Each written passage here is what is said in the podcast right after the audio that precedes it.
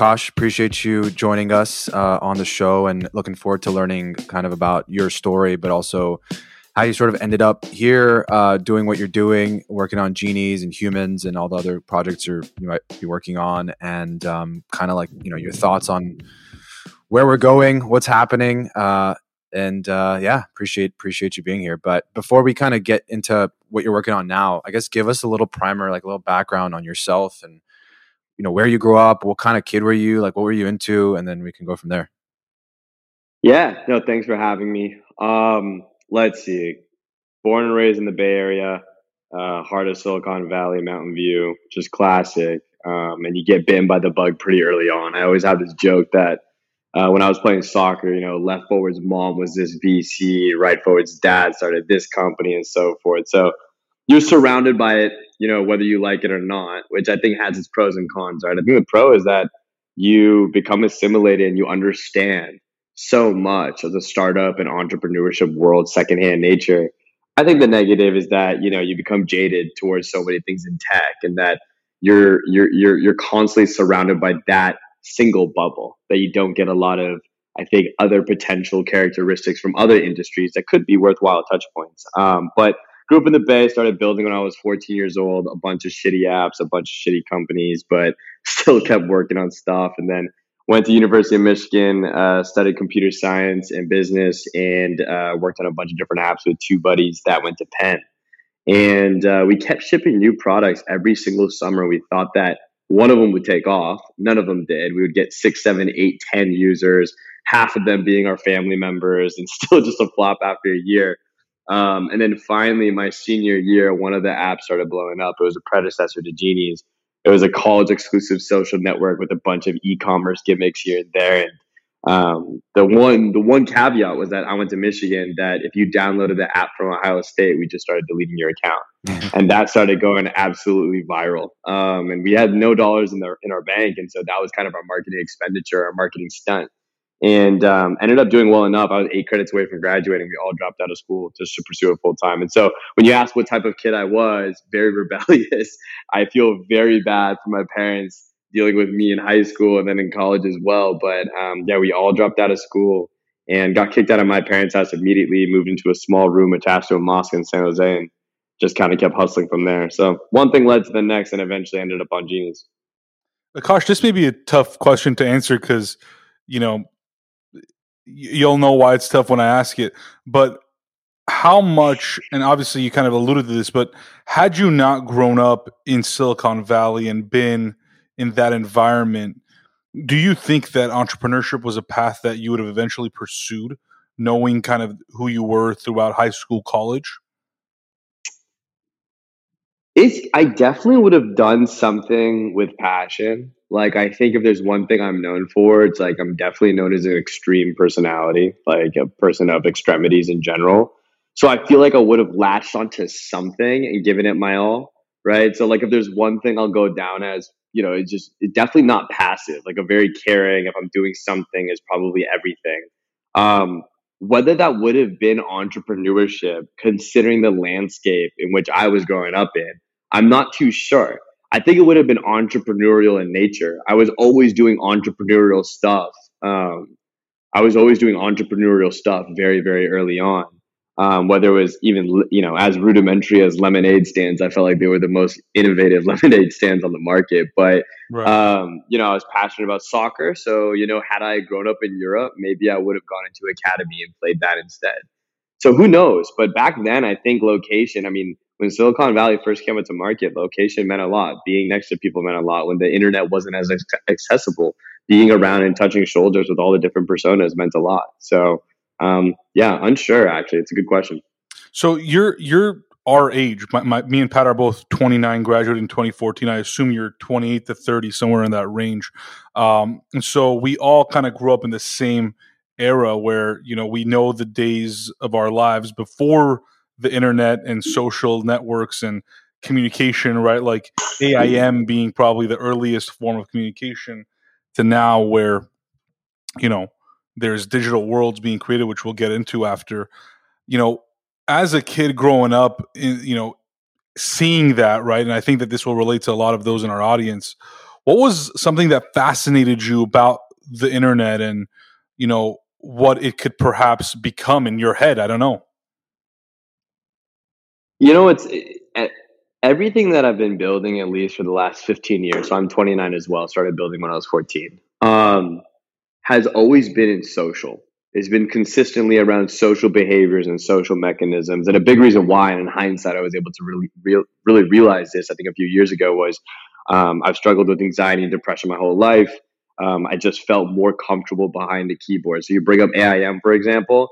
You know, I'd be shy or I'd be intimidated when I would be in high school around other people. But as soon as I got home and I was behind my AIM username, like I became the most outgoing, gregarious person in the world, right? And so what I find fascinating, truthfully, is that some of those rudimentary or basic concepts haven't really dissipated. In fact, they've just been amplified and they continue to reinvent itself. And so in the consumer world is so cyclical. Like you can see, you consistently see the same concepts with a different package to fit a new context consistently shipped onto market. And so I think that early on within social, you just saw the potential of what it would be like to accessorize your identity in the digital world. So like back when I was in, you know, whatever it was, middle school and I had that username, it was like some dumb like Mr. Blue Boy, and then I had another one that was Baller Four fucking weird. We, we all had, ball- we had we all had that one baller one in our username at some point. Dude, I had baller four one oh four. I'll never forget. I think I was like crazy baller like one oh three or something. yeah, so I, I, was pretty hype on it. I thought it was super tight at the time.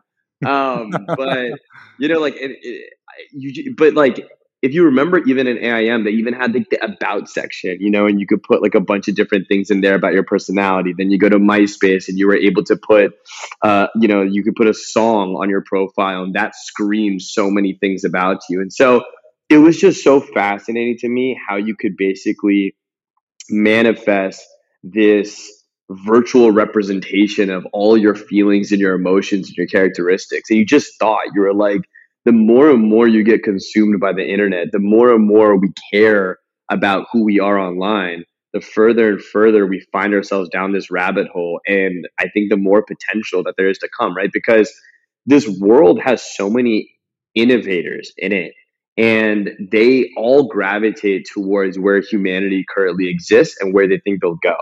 And so I always sat there and I was like, dude, if like people are, you know, all of a sudden you go from MySpace to Facebook and you're sitting there like, dude, face the fact that you the fact that we know that Facebook will get outdated, which at that time I knew because I'd seen so many different cycles before me, is just nuts. The fact that today, the most addictive platform in the world, TikTok, you're sitting there and be like, three years, it's going to be outdated.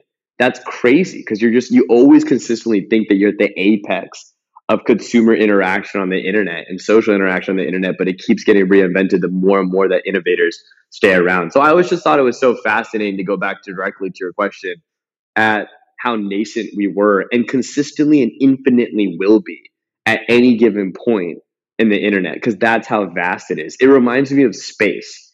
It's like you're you're infinitely going to remain in the nascent stage, which I think is so awesome.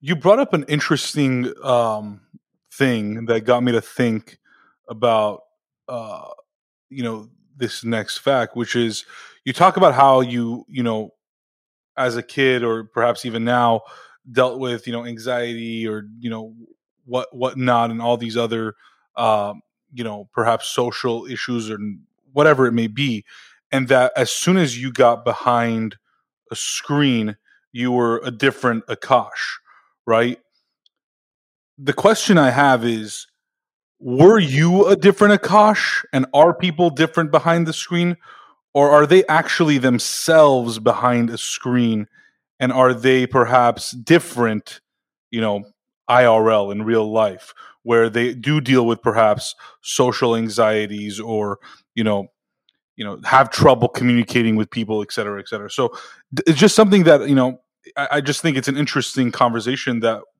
a lot of people will probably think about once they hear what you just said.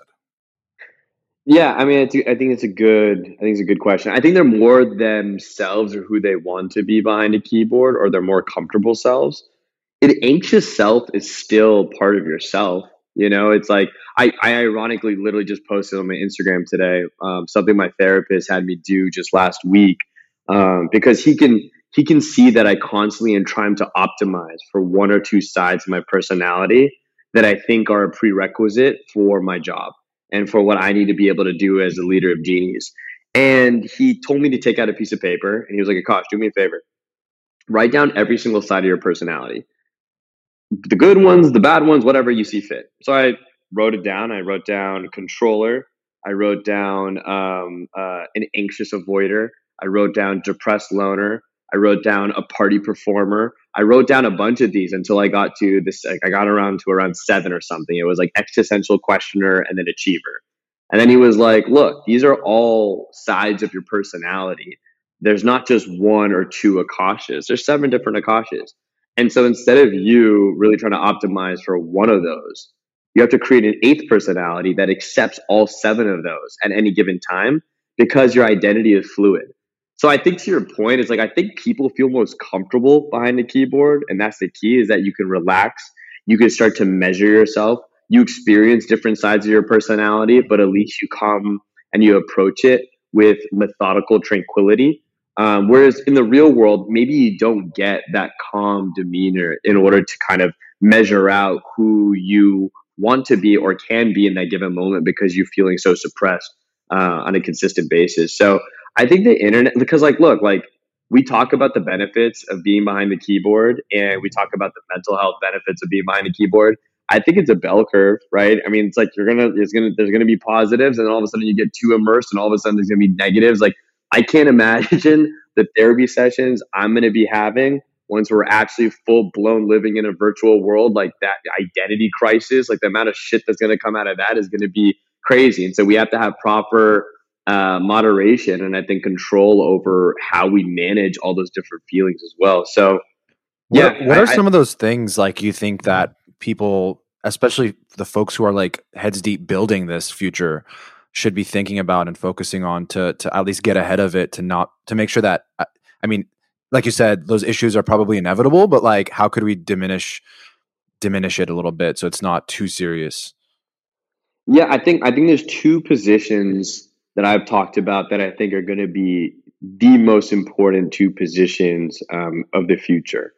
One is going to be a head of community, and the second one is going to be head of moderation. And you're seeing those two positions starting to grow in popularity, but you're still not really seeing anybody delegate like tier one, top tier, like five star candidates to either of them. And that I think that's a problem because you know you're thinking about your space and your environment and your hospitality and really the management. I mean like if there if it's going to be fully decentralized and there's no government regulation then the regulation is self-regulation and it's self-moderation and self-therapy and it's self um, and it's just you know the, the, the, it is, it's a communal effort to make sure that everybody feels safe and that everybody can have an open area to be themselves. So i think moderation tools is where I'd love to see people really invest time in. Because you know we talk about flagging and reporting and all that shit as if it's like oh yeah when we were born like this is what we were given. It's like that's not what happened. It's like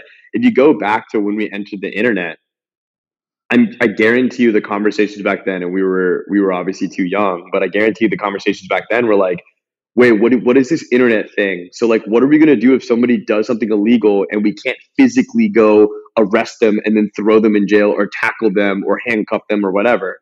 And so people were like, okay, well, you know, there's a lot of freedom of expression that comes with Web 2. We shouldn't stifle that, but there should be some type of controlling method. So maybe there's reporting, maybe there's banning, maybe there's, um, you know, maybe there's flagging, maybe there's uh, terms of services and all that type of stuff, right? So I think there's going to be a reinvention of all of those tools in the virtual world. And I think it needs to be a little bit more aggressive. And everything is self regulated, everything is self controlled. So, um, yeah, I, I, th- I, think that's a huge, huge issue right now. Um, and the more that we have builders focusing on that, I think it can be a real big business, especially if you can set it up as like, here your moderate, here's like our moderation tool API. Like anytime that you want to use this or like an SDK or whatever, it's like I can go get off the shelf tools for mod- for moderation, just instill them into my virtual world or network. That's really awesome. Yeah. Um, Okay, so kind of going a little bit back, uh, you mentioned uh, you were like building since you were 14, but you decided you, you know to go to college. Why did you decide? Like, why did knowing that you were kind of a builder and entrepreneur when you were younger? What think? What did you think you were going to get out of college? And did you end up? I know you dropped out, but did you end up getting what you thought you were going to get, or what was that experience like? I mean, my parents are my parents are uh, you know first first immigrants uh, from India. And so education is fierce um, and academia was fierce in my family. And like my dad basically said i mean like he was like you can do literally whatever the fuck you want. Like i don't even care. You can be a drug dealer if you want to. The one rule i have is that you need to learn how to code. That was like the one thing that we had in our entire family. it's like you can literally be a gangbanger. It doesn't matter. Just like literally learn how to code yeah. so from that perspective it kind of evangelized like you know all types slinging of code there you go. Uh, you know, he it, it, kind of evangelized like so much entrepreneurial spirit within our family. My dad was an entrepreneur. My mom was an entrepreneur. My sister's an entrepreneur. Like it's kind of it's just like a fun. It's just passion for your creations, and um, you know, like people do like people ask me like, what is my biggest regret?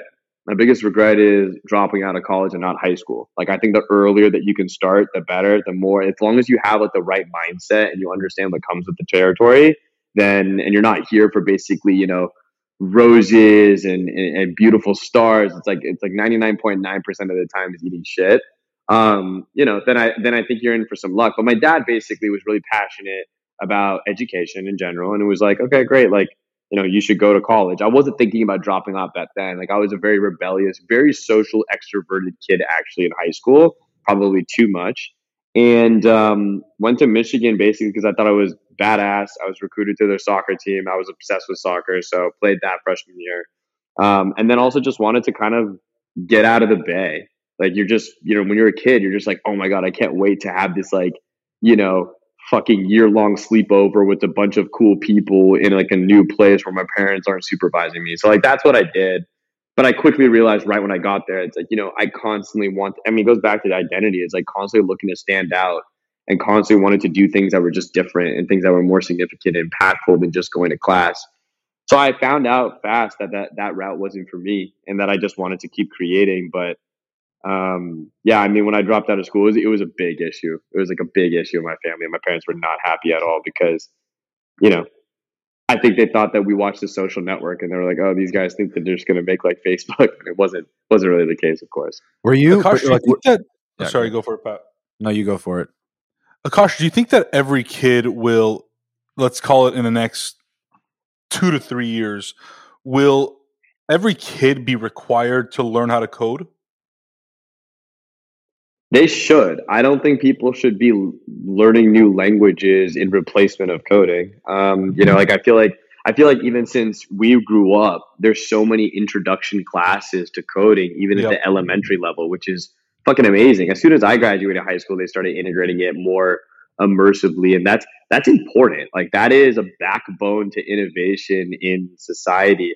I think to take it one layer deeper, I think people are going to start to introduce blockchain courses in elementary school right. and middle school the same way that they started to introduce C and Objective C that early on too. So I'm excited for that. I mean, like I talk about how millennials, which is us, you know, I talk about how millennials we became so well versed with the internet that if we were going to a URL, we never really asked like how Google was showing us these images and like you know how things were working we just knew how to use it. We knew right. how to navigate it. Mm-hmm. i think gen z is going to feel the same way about blockchain and crypto and nfts that they're going to be able to navigate between private and public keys. Can they tell you why they're different or how it works? No but they'll know how to use it which i think is really cool and important. Yeah. Um, I was gonna ask, were you like I know you mentioned you had like all these different projects going on and like a bunch of them were just like flopping and you just kept jumping around and like were you afraid at all like that you would drop out and like not ever really figure something out? Or were you like i just know if i get a lot of at bats that uh, something's going to click and and you just you were just like totally convinced?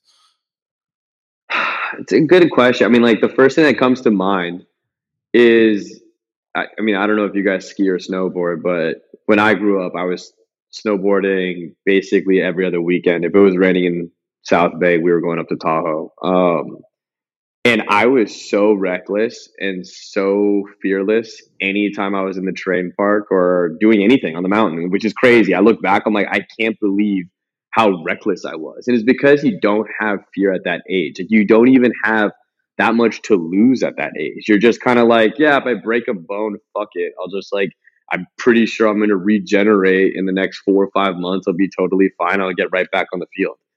And so, like, I feel like that was the mindset, even when you're dropping out of school. You just know that you have little risk and little to lose. And I had, it's not like it was like our first idea, oh, great, let's try something. It's like we had been, we had been doing many sacrifices along the way you know, like I compromised on my social life a lot towards the middle of my college career to start focusing on this. I started to compromise on soccer. I compromised on academics. I compromised on no internships during like every single summer. And you already know that you're setting yourself up where it's like, all right, like you're just focusing on your own stuff. You're not really going down the beacon path.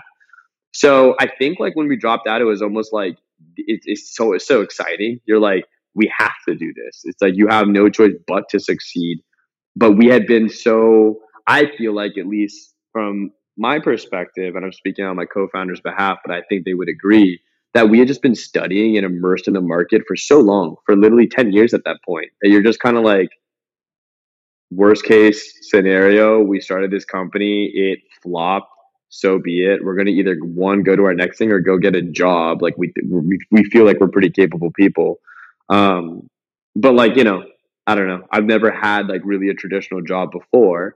I don't yeah. expect to. I think you're just like addicted to this. So yeah, I think there's natural, natural butterflies, but it was fun. And I know you mentioned like you kind of being growing up around this, like your family being like entrepreneurs, it's kind of like ingrained. But is there like if you could really think of it, like is there what is like what is like the particular reason what keeps you going like what fuels you i mean uh, and it's okay to say like i want to be really wealthy or i want to be hmm. you know like I, I, think that's i think that's a very justifiable reason like uh, you know not everyone comes from the same background and the same you know what i mean like and, and, yeah. and, so everyone has different reasons but i'm curious for you like is it like making an impact leaving a legacy like what is what is it like really is it if you could boil it down it's no bullshit. It, it it's truthfully uh, trying to. It, it gets us. It gets me excited the same way I, I like drawing real world analogies just so it kind of makes sense. Like the same way, like I used to ask my mom, I was like, Mom, why do you love fucking cooking? Like that looks horrendous. Like it's like so much cleanup work, so much prep work. Like I can't believe you're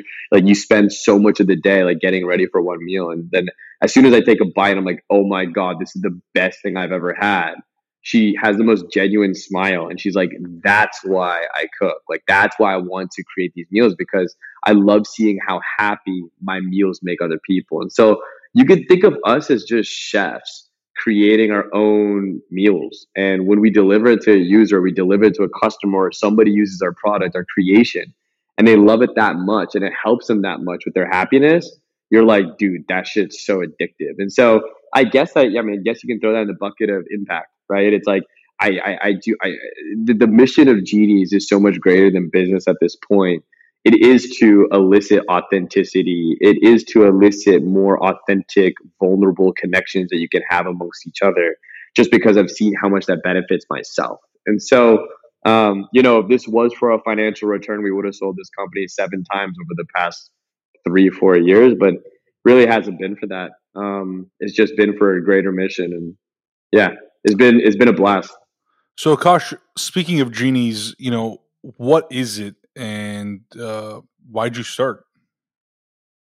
Genie, I mean, genies is a it's culture's go-to avatar. Um, right now, if you want to use a virtual identity and you're from the tastemaker or celebrity or talent arena, uh, 99% of the time you're using a genie, um, which is a Pixar version of yourself to really be able to tell a different side of your own story, be able to showcase a new side of your personality and, and really um, showcase a narrative that your fans, your followers, your family, your friends can become infatuated with and understand more.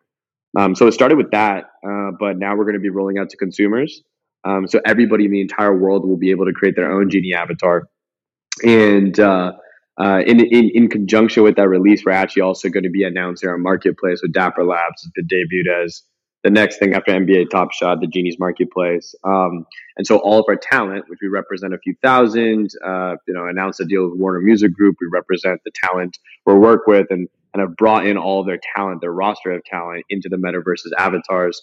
Um, we're going to allow everybody to start selling digital good NFT wearables um, to all of their fans who now have their own consumers. So you can kind of think of it as like extrapolating avatars of digital goods that have been prevalent in gaming for decades and bringing it to social circles and communities for the very first time. So um, we're excited about it. Um, but yeah, we have a couple. I mean, we are talking about the end of the year. I think over the next few weeks, you're going to see a few of those products roll out. And it's been it's been 12 months in the making. Very cool. So I it looks like you started Genies around the same time we started this podcast. So late 2017. Mm. We started this in November 2017.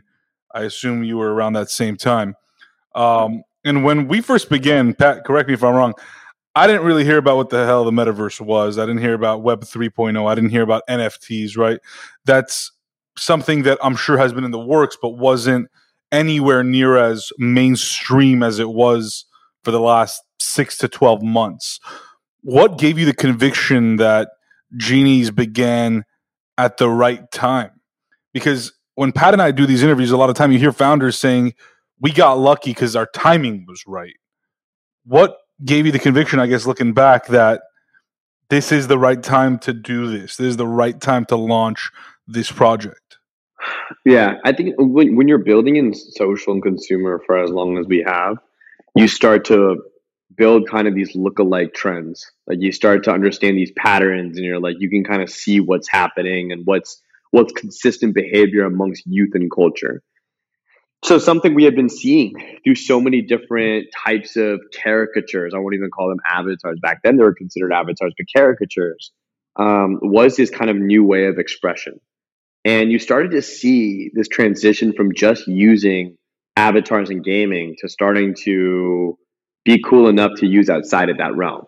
So we're like, this is pretty sick. And if people can actually harness their emotions and feelings in this type of safe haven vehicle, an avatar, that'll be very, very powerful for kids, especially as, you know, a, a couple trend that we saw was the increase of anxiety and uncomfort in mental health amongst teens and people that were just growing up on the internet and Instagram and Snapchat and more. So, you know, you couple those two together, you're like, this is this is going to be significant if we can keep building down this path.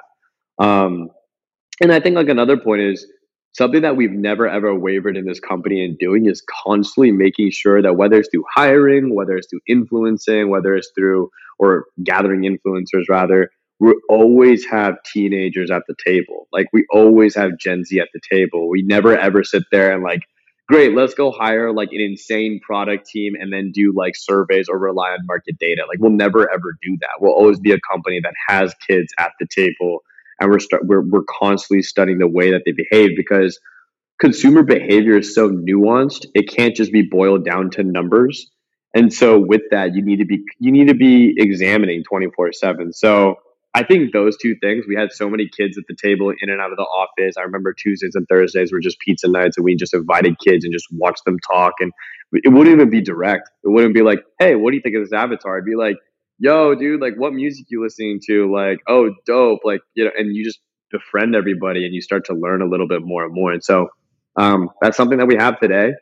I mean, Emma is like literally right here. I mean, she's right out of college, I think, maybe like five, six months or something. And she's amazing and you learn stuff. I mean, she probably doesn't even know. I mean, I sit right, I sit right next to her and uh, a 20 year old at work for a specific reason. I mean, we have a hundred people at this office. I sit next to those two for a specific reason. It's just, you can pick up on subtle behaviors and things of that nature that you're just like, this is just helpful to how we build our product. So, you know, when we announce our marketplace and the consumer product, the headline will be, you know, Genies is trying to create the Gen Z digital identity of the metaverse, nothing more.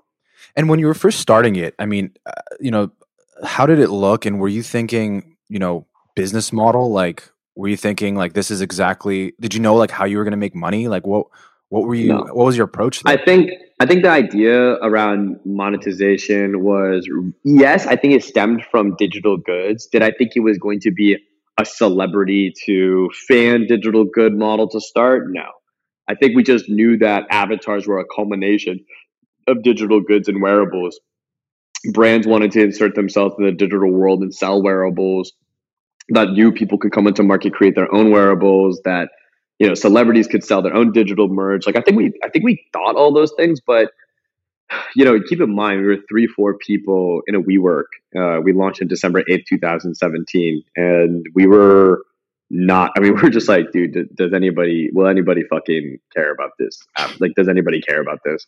You know, because we shipped, like I said, like you know, the benefits that we'd shipped like 15, 17 apps before. I keep them all on my phone that all had ten users. So you're kind of like, all right, very measured launch. You're like, if this flops, it flops. On to the next thing. You learn. You learn whatever. Um, so I don't think monetization wise, we thought that it would come this quickly. We didn't think that, you know, you talk about the luck component. I talk about like how 50% of your business is what you can control in the consumer world. The other 50% is luck. And finally, for the first time ever, knock on wood, is that the other 50%, the luck is getting kind of taken care of, right? It's like, no way would we have ever imagined that our plans for probably 2028 were accelerated to 2020 and 2021. And everybody in the entire world is all of a sudden. I mean, you have Zuckerberg literally saying things and philosophies and ideologies verbatim that we were saying in 2016. The, I mean, the guy fucking changed their name to Meta. Like it's, mm, yeah. you know, you would you you would have never ever imagined any of this stuff. But you know, the the space is converging around our vision, and it's just it's just so exciting to see how many people are investing in digital identity now. Yeah, I take you you're not a fan of Zuck. You know, actually, a lot of people say that, and I actually tell people, I literally tell people, I was like, I say what you want. He still is one of the biggest icons in the entire world for what he's been able to do. Yeah. Now, do I agree with what he politically? Do I agree with a lot of his stuff? No. Do I agree with kind of like? Do I even agree with the way that they're thinking about the metaverse? No, I actually think that they're thinking about it completely 180 than how you should be thinking about it, which I can dig into. But um, you can never i mean like it t- I know how hard it is to i mean our company is only 100 people he's been around for over a decade and he did at a young age 21 he connected the entire world in the internet which is no small task he stayed as a chief exec. He has control. And now he's like the first time around i connected the entire internet. Now i want to create the next internet. So, you know, say whatever you want in terms of like, you know, his political stancing and things of that nature and what he does in front of Congress, but you can never question his innovation, his ability to build a behemoth. Like the guy has through M&A constantly been on the pulse, whether it's through Instagram, Facebook's, I mean, you know, if it's outdated, it's still connecting a bunch of third world countries. Yeah. And then you have Instagram and then you have WhatsApp and you have a bunch of you have Oculus, dude. That I mean, jury's still out. If Oculus hits, it's like the guy can't miss. So yeah, you know, I'm a, I'm a Zuck fan. Yeah, it's quite it's quite insane. And and and so if if no one has seen the video that he posted or that Meta posted about their grand vision, go watch it and then let's dive into it because you mentioned your your vision for it is a lot different than his. Like what what did he say or talk about as far as their strategy that maybe you disagree with and you think no, we need to go in another direction? Well, yeah, I think I mean it's less about what he says and more about what he's doing, or not even him, right? It's like it's all of it's all of Facebook and it's all of these uh, Web 2.0 centralized companies. Which, look, it's it's it's hard to. It's almost like there's a cleansing that's happening within this ecosystem and a rebirth and a and a new settlement and a new playing field of companies in the social world are coming onto market and the old ones are unfortunately eradicated due to structure. So, like, what do I mean by that? Right now, a lot of these big behemoths and these big companies are predicated upon the their revenue model is pre- predicated upon uh, centralization, ad revenue based on eyeballs, right? And so, for that reason, none of these Web 2.0 companies can afford to go fully decentralized, which is an issue because decentralization is all about freedom it's all about you being empowered to do what you want to be able to do and not be beholden to some third party entity. And so what Facebook is doing is that they're trying to honestly do a bunch of decentralized behaviors and habits, except in a very centralized format. So like Facebook sitting there being like, oh, this sick, I mean, this is so sick. Ownership is so cool. Why don't we take Facebook.com and make the Facebook world Horizons? Disney does the same thing. Disney sitting there being like, let's take Disneyland and make it Disney World in the metaverse. And it's like these virtual playgrounds. And it's like the whole point is not to translate your Web 2.0 environment into a Web 3.0 universe. I think the successful companies are going to be the ones that basically become tool companies that provide tools that empower individuals to create their own worlds and have their own avatars and can own their own ecosystems fully. And so, um, you know, that's what we're doing. We consider ourselves a tools company. Like over the next year or two, like we're, you know, I mean, we're, we talk about becoming a decentralized Disney in so many ways. We're a tools company. We're building as many tools as possible to empower, you know, Emma to create Emma World, not Genie World. Not there's no Genie ecosystem. Emma, you create your own world and your own ecosystem with your own compatible avatars. Lindsay, you do the same thing. And if we roll up, if we roll out enough unique tools, then their worlds will be completely different and unique and cater to them. The same way that the App Store kind of rolled out just a, you know, they rolled out a kit and they said developers create whatever creations you want. You see a consistency amongst all of them to some extent, some parallax effect, some login feature, whatever. But they're all, you give them enough tools to be creative to create that many different use cases and experiences. I think the next apps in the metaverse are going to be worlds. Akash, just to, just to delve a little deeper there, though, and no discredit to Emma, Lindsay, or any other individual, but if you're creating your own world and you don't have a massive audience like a Facebook already has or Meta, whatever they're called now, has established, how do you succeed, right? I mean, I get it, you have to build your community, et cetera, et cetera. But at the end of the day, in my opinion, the worlds that are going to succeed the most are the ones that have the biggest, most engaged communities which if I'm Zuck, I'm thinking, well, that's me. I have groups built into Facebook. You know, I have all these fan pages, et cetera, et cetera. Now I give them the tools, you know, like genies, for example, and other tools to come build their worlds here in my little big world, right? So, I mean, I don't know, just playing devil's advocate here, but that's yeah. probably what he's thinking, right? That's what he's thinking. And he's betting on basically, I think, the vulnerability of most consumers, at least right now. Yeah. Where I think that changes and that story changes is when consumers become more educated about decentralized products that offer far more benefits than being in a centralized world, right? So like the only thing that Facebook offers is currently a social graph, right? But like I think social graphs to the to what you were saying at the end can be recreated and easily promoted, and I don't think it's that hard to actually bring your friends to a new community, right. especially in this ecosystem. Um, what will be a problem is if people start to create wearables or they start to create things within the Facebook world, but they don't have true ownership. They aren't able to monetize it. They can't create their virtual influencers. They can't create their own world and then start charging people at the door for it without giving Facebook a huge cut. Right. They'll start to, I mean, people are becoming more and more timid around uh, their own data, right? Look at TikTok, like, and everything that's going on between the geopolitical landscape between the US and China. Like that stuff is not going to slow down. And as long as that keeps increasing because the centralized organizations need it, and more and more people keep building in Web3 and showing the benefits of what it's like to have full ownership of your products. I mean, look what's happening with the ape community. There's a lot of people out there now that just like refuse to do anything where, I mean, the IP game is getting a little outdated. Now, I've had a lot of calls with some really big IP partners where they're scared because all of a sudden, like I said, there's like a cleansing mechanism that's happening. There's like a level setting where it's like, hey, I know X, Y, and Z brand has meant so much in the physical world. Um, but unfortunately, everybody's moving into a digital world and right. fast. And so, if you can't reinvent yourself for the digital world, meaning that you give up full ownership of your IP because somebody is able to edit that IP and manipulate it because they bought it, they own it, they can use it for something else, you're going to be left in the dust because people see the benefits of, for example, buying an ape, a Bored Ape, and all of a sudden it's like I can edit it, I can license it and make it a make it a band. I, I mean, I don't know if you guys saw Kingship, but they literally, you know, like there's so many different things like that. So I think the use cases that come from a decentralized world, a decentralized asset, and true full ownership where you're not beholden to anybody completely outweighs a centralized format and the more education, the more use case that people start to see, the more that they'll start to drift towards those networks. Yeah, and it's you, you kind of alluded to it, but like the companies that in Web two were focused on building platforms and places where people come together, like Facebook, like these other social networks, that want to, like you said, reinvent themselves in Web three. Do you think that because the business, those businesses were so fundamentally based on advertising and ad revenue, like,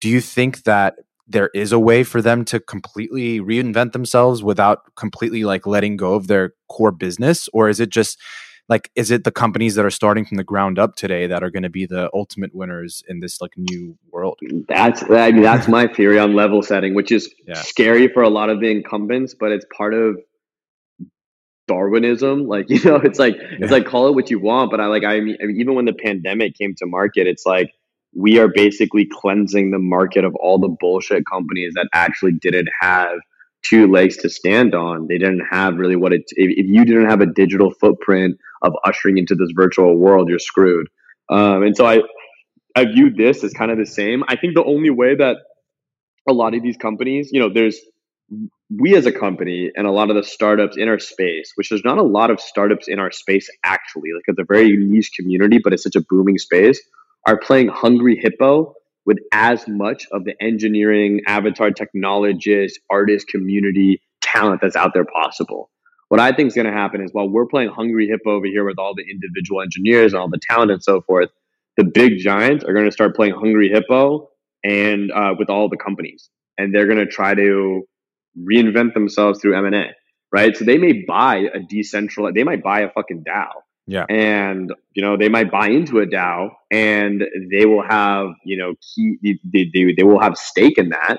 Does that change the centralized model of Facebook? No, but they, and I think they have to rebuild their juggernaut over the next 20, 30 years if they're still around through M and A.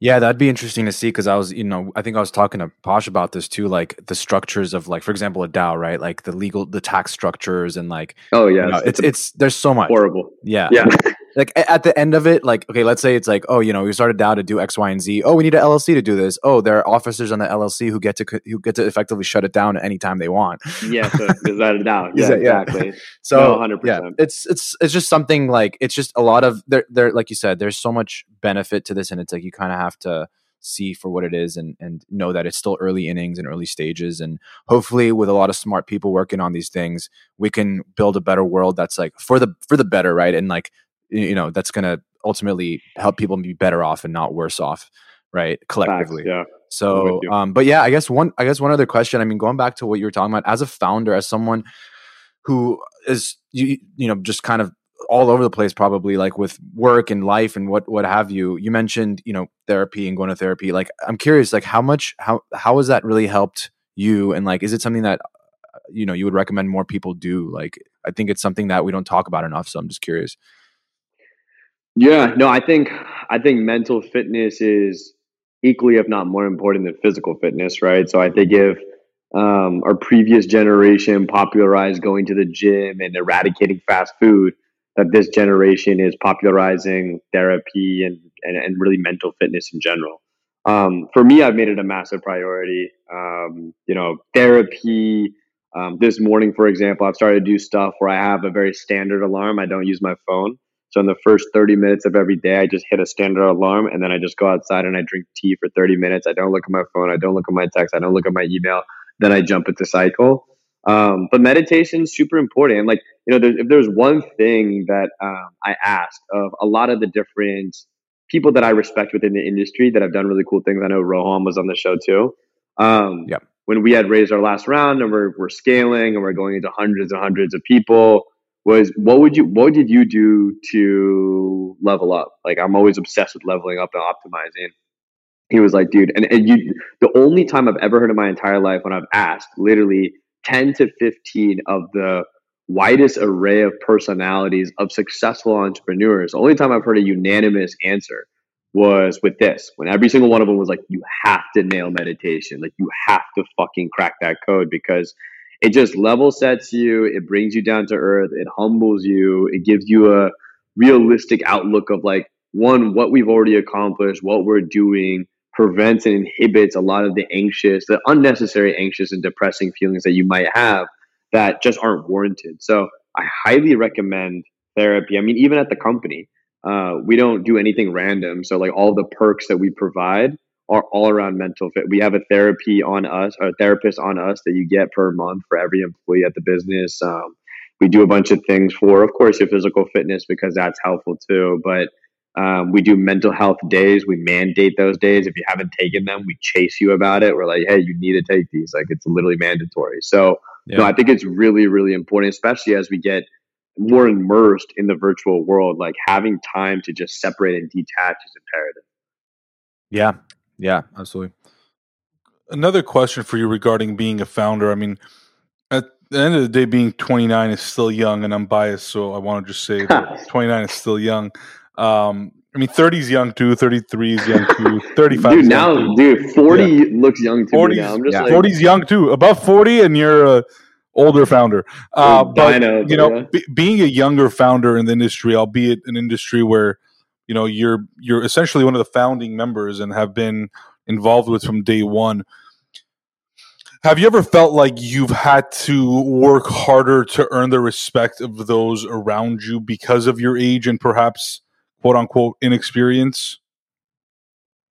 Yeah, a hundred. I mean, especially when I dropped out of school, I think like that's where I had to work harder or prove ourselves more. And I think also at first glance, like I think people are like that that fucking kid is supposed to, you know, do something sick. Like I think I think just because, you know, we, we haven't really altered or changed for anybody within this space, uh, within this within this journey at least, which I know sounds really cliche, but we haven't. You know, I even when I was 21, I was still wearing like a snapback into every single VC meeting and just just kind of because I was comfortable. and so um, I feel like yes, but that's why with every single success, our chip just gets deeper. Like it's crazy, actually. I think if there's one thing that has really gotten us through the years and allowed us to elevate has been consistently within the culture here at Genies is that our chip is so deep and that we just get more aggressive with every single success and milestone that we hit. So like